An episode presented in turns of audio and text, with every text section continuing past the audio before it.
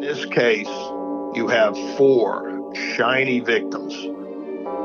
They're good kids. They're the salt of the earth kind, going to college, you know, just exude innocence. That's when everybody goes the extra mile to get this thing solved. And, you know, it could be their daughter that was murdered. This is the ultimate good versus evil case. John Moriarty says the Idaho murder investigation of four slain students is an excellent example of modern investigative techniques using DNA, cell phone data, and ubiquitous video surveillance cameras. Moriarty knows so because he used all of them in hunting Texas fugitives wanted for murder and other violent crimes. 28 year old Bryan Kohberger, a PhD criminology student, made a brief court appearance on January 5th of 2023 with cuts on his face. Hello, I'm investigative reporter Robert Riggs. In covering criminal investigations, I look for the facts in law enforcement arrest warrants and search warrant affidavits. John Moriarty, the former Inspector General of the Texas Department of Criminal Justice, wrote countless numbers of such affidavits during his career. You may recall that the transplanted Irish cop from New York City is featured in my podcast series about serial killer Kenneth McDuff and in our Telly Award winning television documentary on Fox Nation streaming titled Freed to Kill. We're going to break down the arrest warrant affidavit and what led to the arrest of Bryan Kohberger, a PhD criminology student and teaching assistant at Washington State University's Pullman campus 10 miles from the scene of the murders. I am placing a link to the affidavit in the show notes if you want to follow along. Based on our review of the arrest warrant affidavit, we're going to talk about a possible motive for the murders.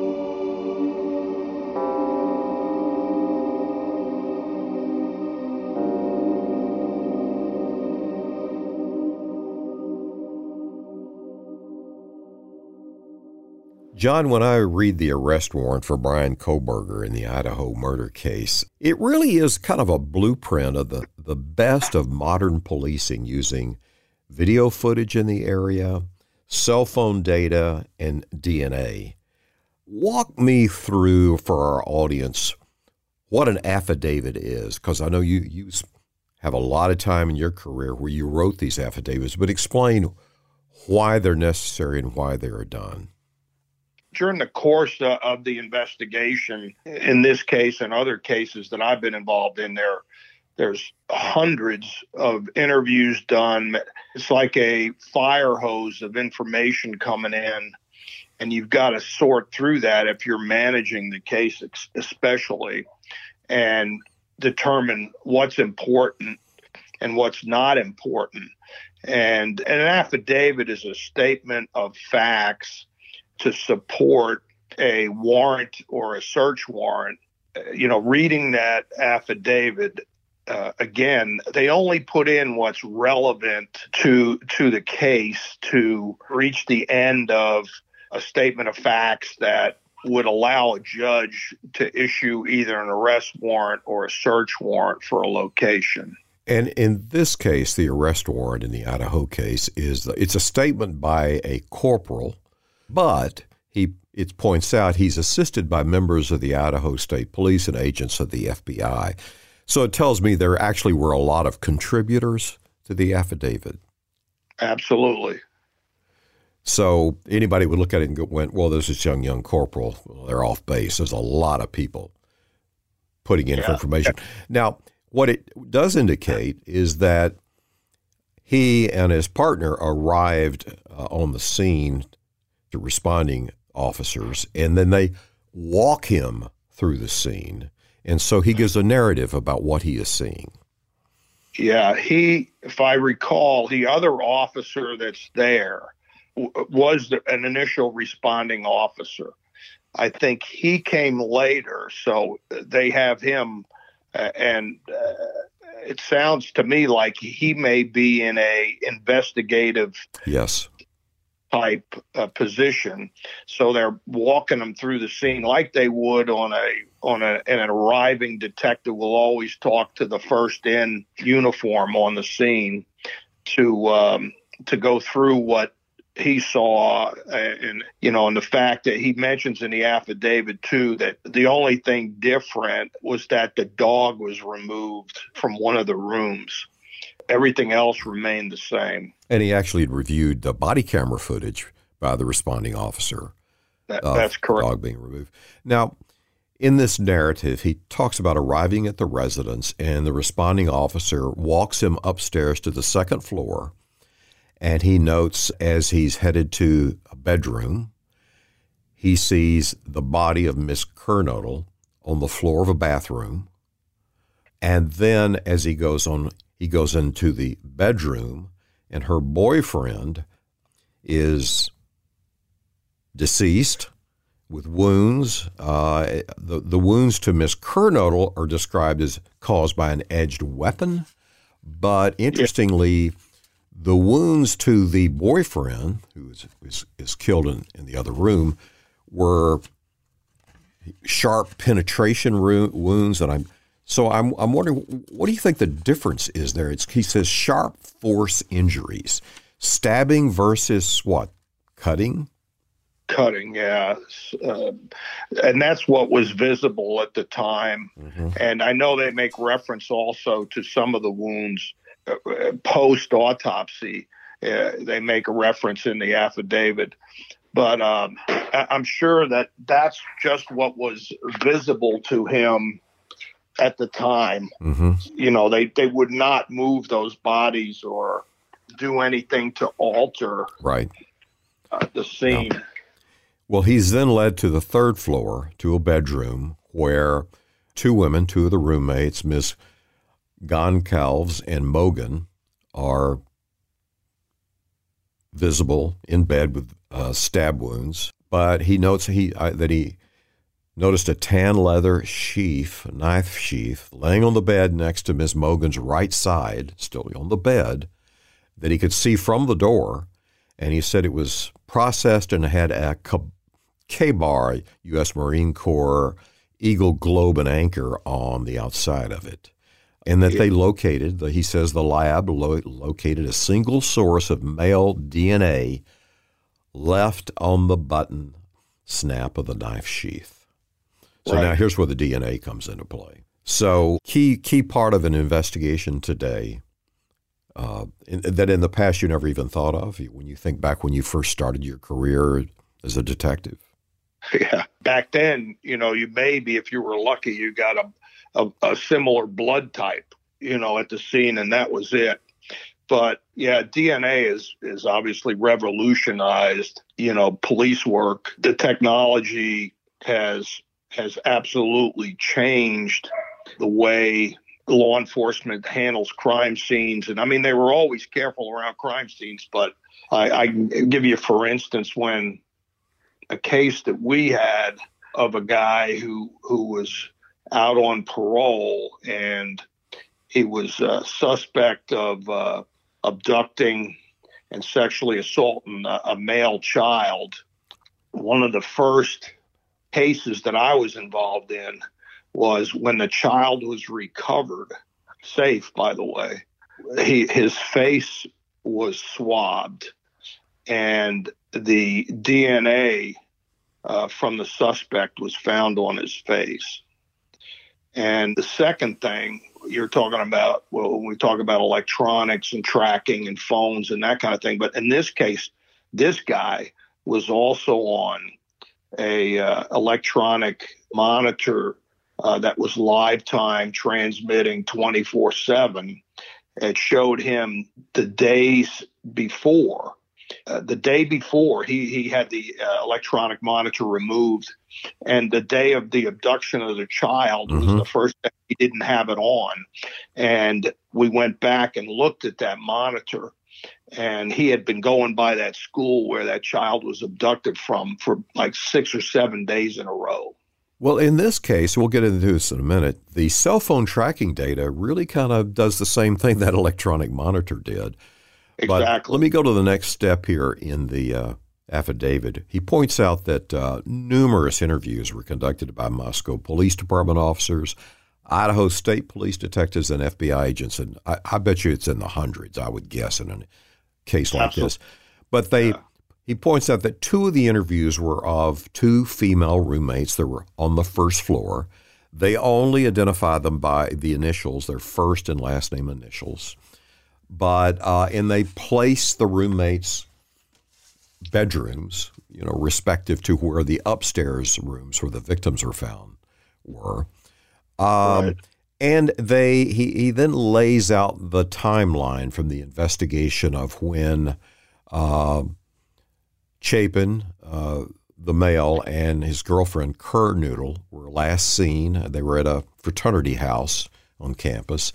And then also when Goncalves and Mogan, the two women found on the third floor, uh, when they were last seen at a corner bar club as well. And so they're they're bringing down the the times. They're narrowing down the times, and conclude that from the statements of those two women, that all those occupants, the deceased, were all home by 2 a.m. asleep, or at least in their rooms by 4 a.m.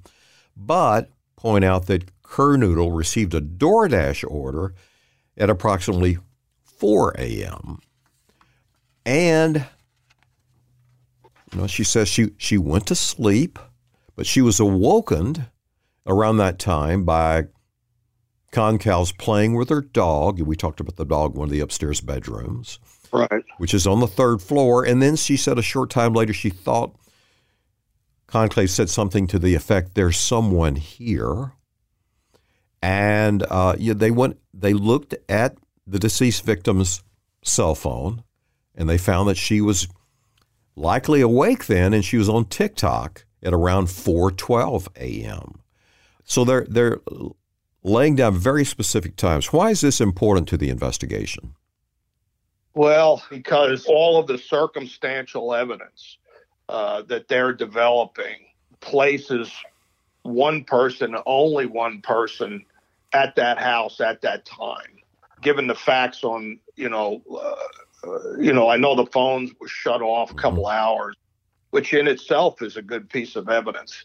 It's common that, you know, people do not, when they commit a crime, do not want to be yeah. uh, detected by the location of their right. phone. Right. And, uh, you know, a lot of times when we used to track phones, I mean, it, it its accuracy is is pretty amazing and a lot of it has to do, of course, with the uh, the phone company itself that you're working with and the technicians that work there. And I mean, there's a lot of uh, uh, we we had some very expensive technology that was vehicle mounted that you know we could mm-hmm. we could phones and and uh, but it's just gets increasingly better all the time.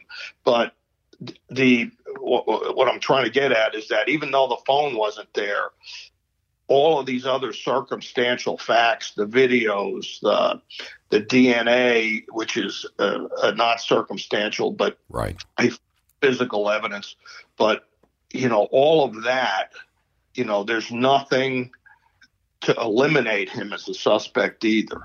It's all every piece of evidence that that's detailed in that affidavit puts him at that scene.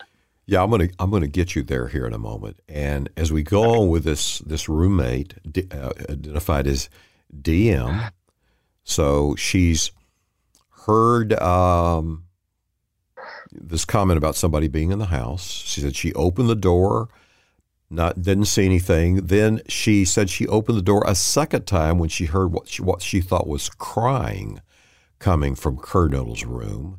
And she said she heard a male voice say something to the effect, It's okay, I'm going to help you.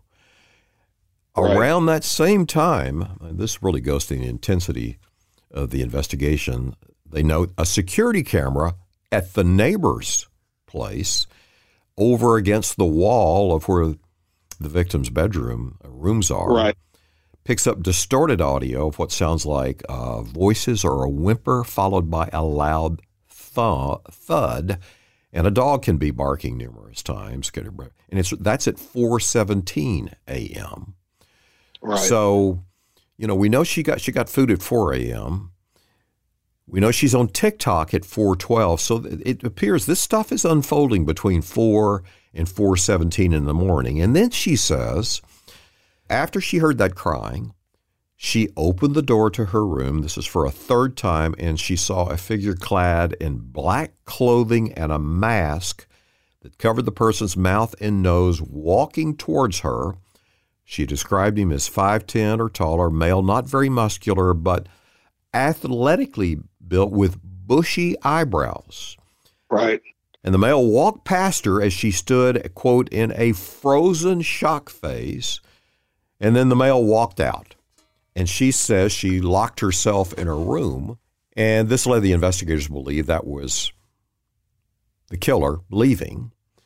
Right. So the, the investigators, you know, when they've looked at the, the, the two roommates' records, phone records, and the videos, they, you know, they think the, the homicides occurred between 4 a.m. and 4:25 a.m. But what I, I guess what I really uh, has stunned me that this roommate witnesses this, goes back in her room, says she's, you know, frozen. But, you know, later the police aren't there until 4 p.m. This is all at f- between 4 a.m. and 4:25 a.m. and it's later at 4 p.m. that you know you're just like, wow, why didn't somebody call the police? Now I've heard that it was known that house was known as a party house, so maybe comings and goings, but you know she was frozen in fear. What what do you make of that? Well, if you back it up, the other murders of the other two females was done prior to this contact, you know, Mhm. uh, Yes. with her. Yeah. So this guy, when he passes her in the hall, he's spending some time inside that place and things aren't going the way I believed he had, you know, he had the scenario probably laid out in his head, whatever that scenario was. And it was mayhem. And she would have been a victim too if he hadn't already have killed four and uh, needed, he, I, I think he knew he needed to get out of there and because time was running short. And and the other thing they talk about in the affidavit is there's a situation where the vehicle is that he's driving is caught on video leaving at a high rate of speed from the neighborhood. So I, I think time, you know, he knew that uh, the, the, t- time was his downfall. He also didn't know how long she was there or what she saw. Did she call anybody? I, I think you know he, he he knew by that time that he needed just to get Yeah. out of there. Because I thought he would have killed her after doing this, but That- that- it, I- it, it it says something was going. So he's in a hurry. He he's got to get out of there. That's right. Yeah, I, I think that's the key, and that's why she survived. I think he was more worried about getting caught than he was about anything else by that time. I mean, as a normal thinking person, you just caused the death of four people or or cut up four people pretty badly and didn't know if they were going to die or not. But I mean, it, it just I don't I can't imagine that being something that he planned out in, in that in Yeah. that way.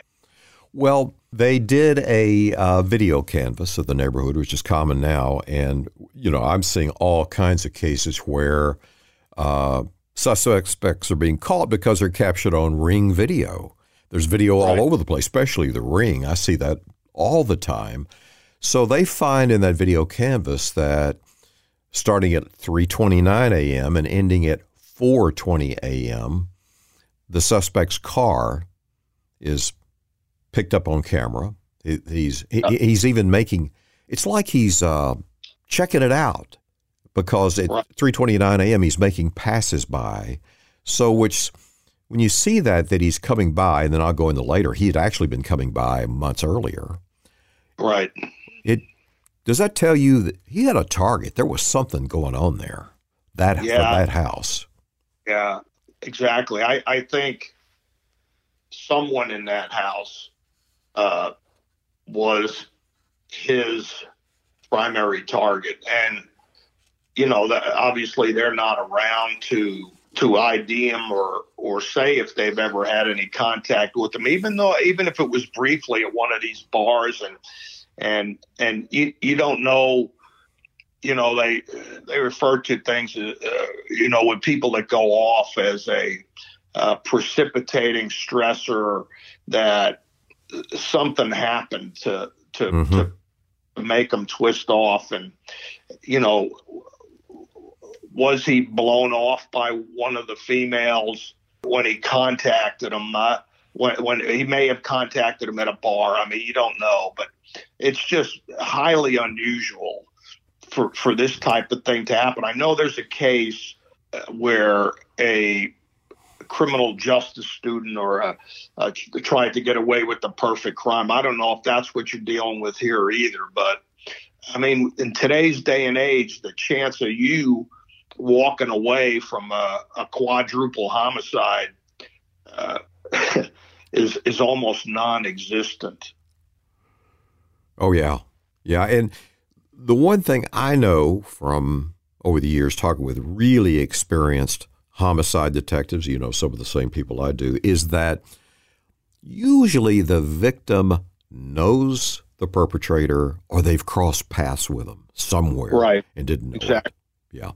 That's typical. It's just not a random, it's very rare that it's random, except in the case of, you know, serial killers that are doing blitz attacks, what have you. Well, yeah. One other thing that really impressed me about the forensic abilities and investigations like this is that they took this video footage of the suspect vehicle to forensic examiners at the FBI. You're a graduate of the FBI Academy. And what's so interesting here, they have an expert on identifying cars by unique characteristics. And uh, that expert's got a database that gives visual clues and, you know, in the beginning, he thought it was a 2011 to 2013 Hyundai Elantra, but once he dug in more, he narrowed it to 2011 to 2016. So then they started reviewing information on people that own that kind of car, white Hyundai 2011 to 2016. So right. talk for a minute about what you saw at the FBI Academy in their forensics ability they've got there. I know they've got all those facilities there. Yeah, they're without a doubt the the FBI crime lab is the world's best. I would say at their forensic capabilities. They're uh, they're well equipped. They're well trained. They have some of the finest experts in the world, uh, whether it be fiber, uh, DNA. But in this case, it was the Idaho State Police that did the DNA their crime lab. Right. But you know, a lot of the labs are trained uh, through uh, via the FBI also. You know, whether it be tire marks, footprints. I mean, it just you think of all of the things forensically that can be discovered at a crime scene. The FBI have a way to uh, match that, whether it be the type of tires on the car. It's a, uh, you know, we can go into a lot of different things, but uh, I know that they found uh, also a footprint at the scene. Yes. And yep. the affidavit, it talks about it being from a Vans type brand. And uh, I'm sure I'd be shocked if the FBI or the Idaho uh, State Crime Lab didn't have a, a, hand in that identification. Yeah, they even note it's got a uh, diamond shaped texture on it. Right. And right. then you know that you eventually run a search warrant, you're going to be looking for that. You're going to be looking for shoes like that. Absolutely. Yeah. But, uh, you know, what's interesting here is that the sweep of cameras, I mean, for miles, they're getting cameras. You know, they even get camera footage from a, uh, a grocery store and they find him, Kohberger, Bryan Kohberger, there prior to the, you know, shortly before the murders. They they build an yeah. entire route of where he's going and stuff.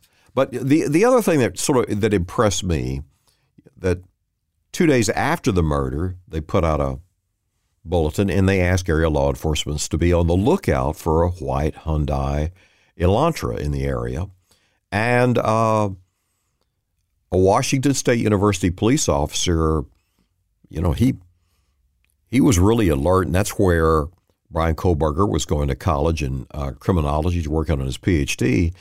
He look he looked through their database at the university and he finds a 2015 white Elantra with a Pennsylvania license plate, has the number, shows who it's registered to, Kohberger, and the camera footage had picked up that that car. They get his DL uh, driver's license photo also. Yeah, and then yeah, then they're really. I, I noted that in here. Then they're really rolling with that, you know, because they've got the description and they note that, lo and behold, he's got big bushy eyebrows in his driver's license photo. Yeah, he matches the description of the eye that the eyewitness at the at the house gives him. Yeah, physical characteristics. But now backing up, Robert, on the uh, on the store when he's at the grocery store, my guess on that is is that they they got a hold of his either debit or credit card and were able to see every place he did purchases and they went back and and pulled video from all of those places if it was relevant. Mm-hmm. i think that, that, was relevant that day because it was one o'clock i believe around that afternoon the day of the homicides the day either before the homicide i guess but uh, I, I think you know they, they did such a thorough job. I mean, just from we're looking at this affidavit, but the only thing that's in there is what's relevant to the crime. I mean, there's a there's a lot of other things that yes. they have in their pocket that that they're not talking about quite yet. Well, once they tie his car to that university, you know, now they're getting um, all kinds of records about his criminology, what he's doing, his degrees. The video from the university, too, was key in him leaving, you know, the residence and prior to the murders and then returning after the murders. And that was that was all in the affidavits as well. Right, I was going to get onto that, but that that is something. It's it's the old, you know, it's hard to believe the adage that the killer always returns to the scene of the crime. Right. So, right. you know, he goes back. But what we we have this extensive tracking of him by cell phones, his his cell phone, and and we also know that he his cell phone goes off around the time the murders are taking place. Tell us how you used cell phones because I know you did this in tracking fugitives that had broken out of prison and had been right. doing it a long time without disclosing, and because I know there's some technology and stuff is secretive, walk us through how they do this, how this happens, the triangulation and all that takes place. Yeah, the first thing obviously is the court order, getting the court order to allow uh, allow this tracking to be done because you're you are intercepting signals. Once you get the court order, you could be sitting in your office uh, in coordination with the phone company if you're live you can go live on these uh, these with these warrants also but you know historical information is what they're talking about in the affidavit mm-hmm. which is, gives you the cell towers what time that phone was at that tower when it switched off of the tower onto another one i mean you can track that person all across the country. I mean, I, I, had a similar incident where a guy escaped from a maximum security prison, and we it was very frustrating because we were live tracking him, and we were reporting to the different state police agencies. You know, he's westbound on, I'm sorry, eastbound on a, a major interstate, and we didn't. I mean, he traveled all across the country. We were watching him for like 18 hours. And it was driving us crazy because nobody could get him. He was in, we knew what the vehicle he was in. I, we knew direction of travel. We knew location. But again, there's, there's traffic issues. I understand that. But finally, we got him in North Carolina. Uh, when he checked into a hotel and the signal stopped and the phone was still on. And, you know, the technology's good, but you got to have the ground support also on the thing. But they just talk about historical information on that phone. And he had that phone since June, according mm-hmm. to the affidavit. And they went back and got everything, I think, forward from that point on. And that's how they knew we had gone by that residence 12 times because those cell towers register that phone every time it switches. And it, it comes, it, it, how it works is it, uh, that, that phone that you're carrying goes to the closest location, the closest cell tower with service uh, in, in, in order to get that uh, the best signal for you as the consumer. And uh, when you travel past that, uh, it switches off uh, to the next uh, to the next tower.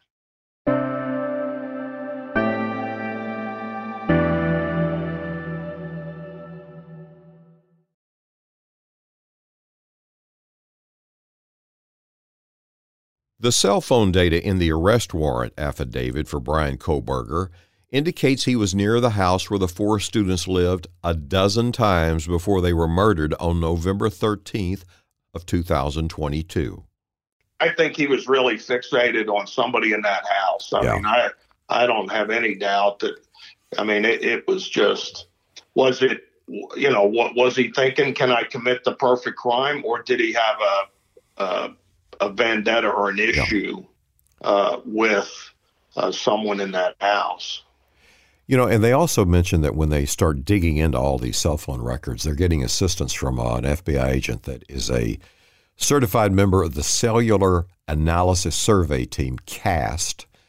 Right. Did you, did you ever work with them or come across them? Uh, most of the time, we worked with the uh, ESU, the Electronic Surveillance Unit, with the U.S. Marshals Service. They had their Western region or uh, headquarters out of Houston, and and we, you know, we had people assigned down there, and uh, you know, they did a, a tremendous amount of cell phone tracking with fugitives. Whereas with crimes, it's got to be a pretty high level crime to track a cell live, and but you know, with major fugitives, it's done quite often, almost every day. I I can tell you some incredible stories with the Marshal Service, uh, you know, about tracking phones and sitting in a location, watching a phone, say, live across the country in another city.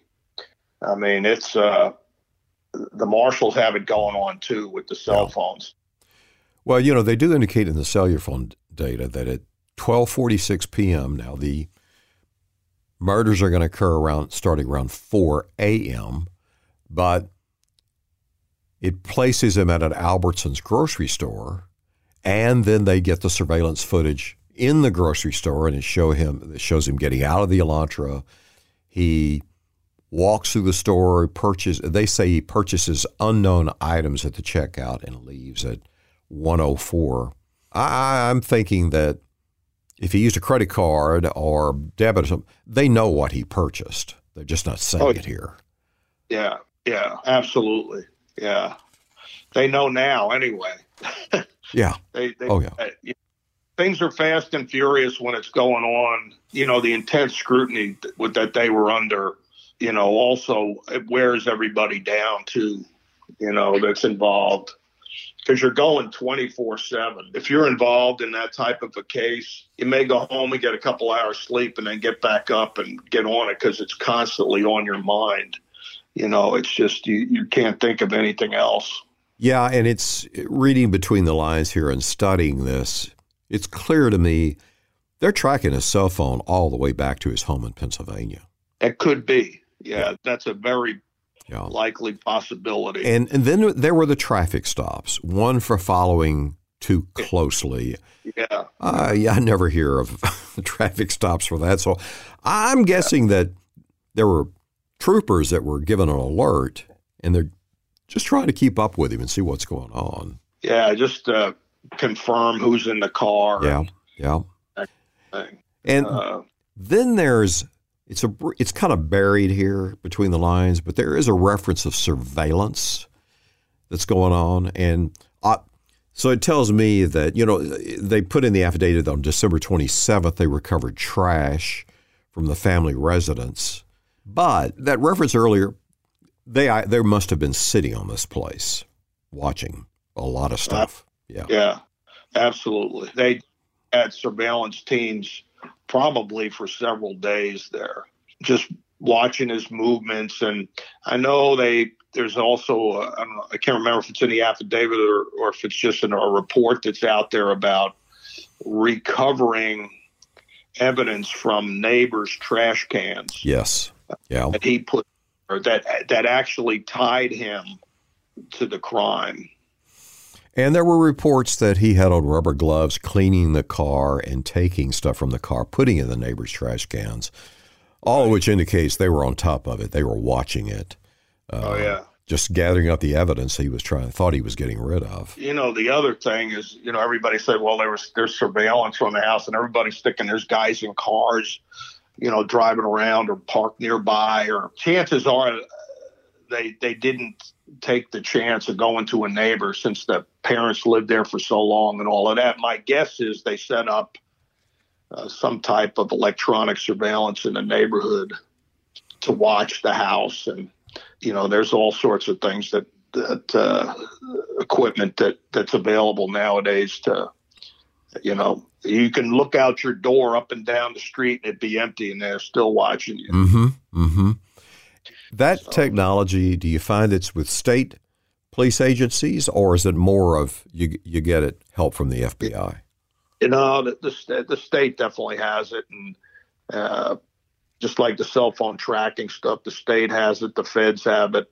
different agencies. Uh, there's uh, numerous uh, different applications. Uh, DEA has stuff also, and it's just it's the way business is done nowadays. So there has been the speculation: was he working on a PhD in criminology to learn how to commit the perfect crime? If that was the case, he gets an F. But what do you think? Because criminology is more, from what I know of, more of sort of theory, not into forensics and details. But correct me yeah. if I'm wrong.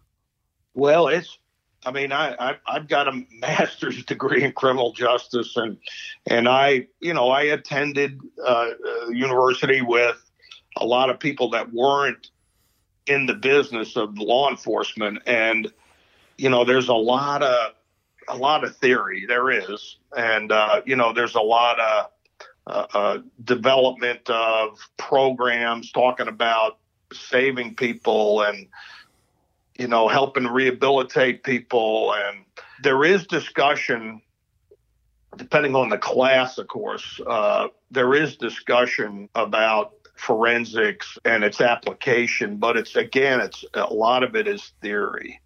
And yeah, it's good to read about it in a book, you know, but when you uh, you're out there and you're practically applying uh, that knowledge, it's it's completely different. From the timeline on this thing, it's obviously that the the the females, the two females in the in the single bed were killed first. I mean, that's I don't think there's any doubt about that. Which would lead me to believe that one of them may have been, uh, you know, if he had it and he had an issue, uh, it it would have been one of them but you know the ability to to successfully pull that off in theory uh, with with a Ka-Bar knife, I just can't imagine. You know, I understand maybe. Uh, uh you know, uh, you know the motive. We don't know. Yes. What else he went there with, as they say in the business. You know, did he show up with a rape kit besides the knife? Mm-hmm. Did he have things to tie him up? Did he, you know, to tie up whoever? Did he think he was just going to confront or, or, one female and there were two in the bed? I mean, you, there's a lot of unknown questions that the police, I think, uh, that are investigating have the answers to. Well, speaking of the police, you know, they played their cards close to the vest during this. They yeah. got some criticism for it. Talk about the pressure you, they would have been under in other agencies like them in high profile cases because you've been there. I remember the uh, you led the manhunt across the country for the Texas Seven, the seven inmates who broke out of prison, were doing robberies, and then murdered a, a police officer on Christmas Eve in Irving. That's right. Yeah, um, it, it uh, the case takes on a life of its own, and you're just getting deluged with tips and information and the media. You know, I, will never forget they. One of the things that that happened uh, during the seven was we were getting uh, we were getting media calls from New York that they had evacuated this block because they had a sighting and and you know these uh, you know we uh, we were sure that these guys didn't go to New York City just because and we knew that they were going to stay together by the profile we had on them you get all of that you've got all the media calling you've got as soon as you walk out the door of whatever building you're in, where you know we had a headquarters operation set up in Huntsville and had massive electronic surveillance going on on phones all over the country. On a, we took up a whole floor, second floor. I think it was the largest uh, uh, electronic surveillance operation in the history of Texas at the time, and you know they, the media wants up to the minute information. Well, you got to have your holdbacks and and these guys I thought did an outstanding job of no leaks, uh, you know, no information put out that didn't need to go out. There may have been some flubs on, you know, not being a continuing threat to the to the community when they first said that. It definitely, to me, I agree with them. It appeared that they, it was a targeted uh, crime just the pressure on those guys is just incredible. I, you just can't. I don't think unless you live through it, you don't understand it. And I think they did an outstanding job. And uh, I think there's going to be a lot more coming out uh, at the trial that shows the, their professionalism, both you know the, mm-hmm. uh, the state police, the local police, and uh, and the uh, FBI. I think it was a well coordinated effort uh, that resulted in a, a, a great arrest. And and you know, I'm sure by now, you know, they had his father's DNA from that trash pickup that you mentioned. Yes. And I'm sure they've gotten a warrant uh, that's probably sealed also for his DNA to complete the match on that Ka-Bar knife uh, snap. Yes, yes. Well, based on your experience, I know years undercover, then years uh, supervisory, and then head of the inspector general in Texas in the criminal justice system, and uh, going through the FBI Academy. Sum up for me what kind of job, based on what we read in this affidavit, you think all the investigators have done. You know, when you when you talk to homicide guys and you're around people that are that are murderers, and they talk about shiny victims. Okay, and in this case, you have four shiny victims. They're good kids. They're the salt of the earth kind, going to college, you know, just exude innocence. That's when everybody goes the extra mile to get this thing solved. And, you know, it could be their daughter that was murdered. This is the ultimate good versus evil case. And that's you know that's where everybody works together everybody you know it's not you're not out there to to get the gold star pinned to your chest you're out there to contribute to the team and and that's what i think i i i, I saw from the distance that it was a a very very positive concerted effort uh, which which came to a incredibly great conclusion. Now the prosecutors have got to pick up the ball and run with it. Indeed, prosecutors have asked anyone with any information about Kohberger to come forward. Based on our experience, Moriarty and I believe that anyone who murders four people in a single act has likely killed before or committed other violent crimes as they progress to murder. We'll have more insights into the Idaho murder case as the evidence comes to light. I'm Robert Riggs of True Crime Reporter.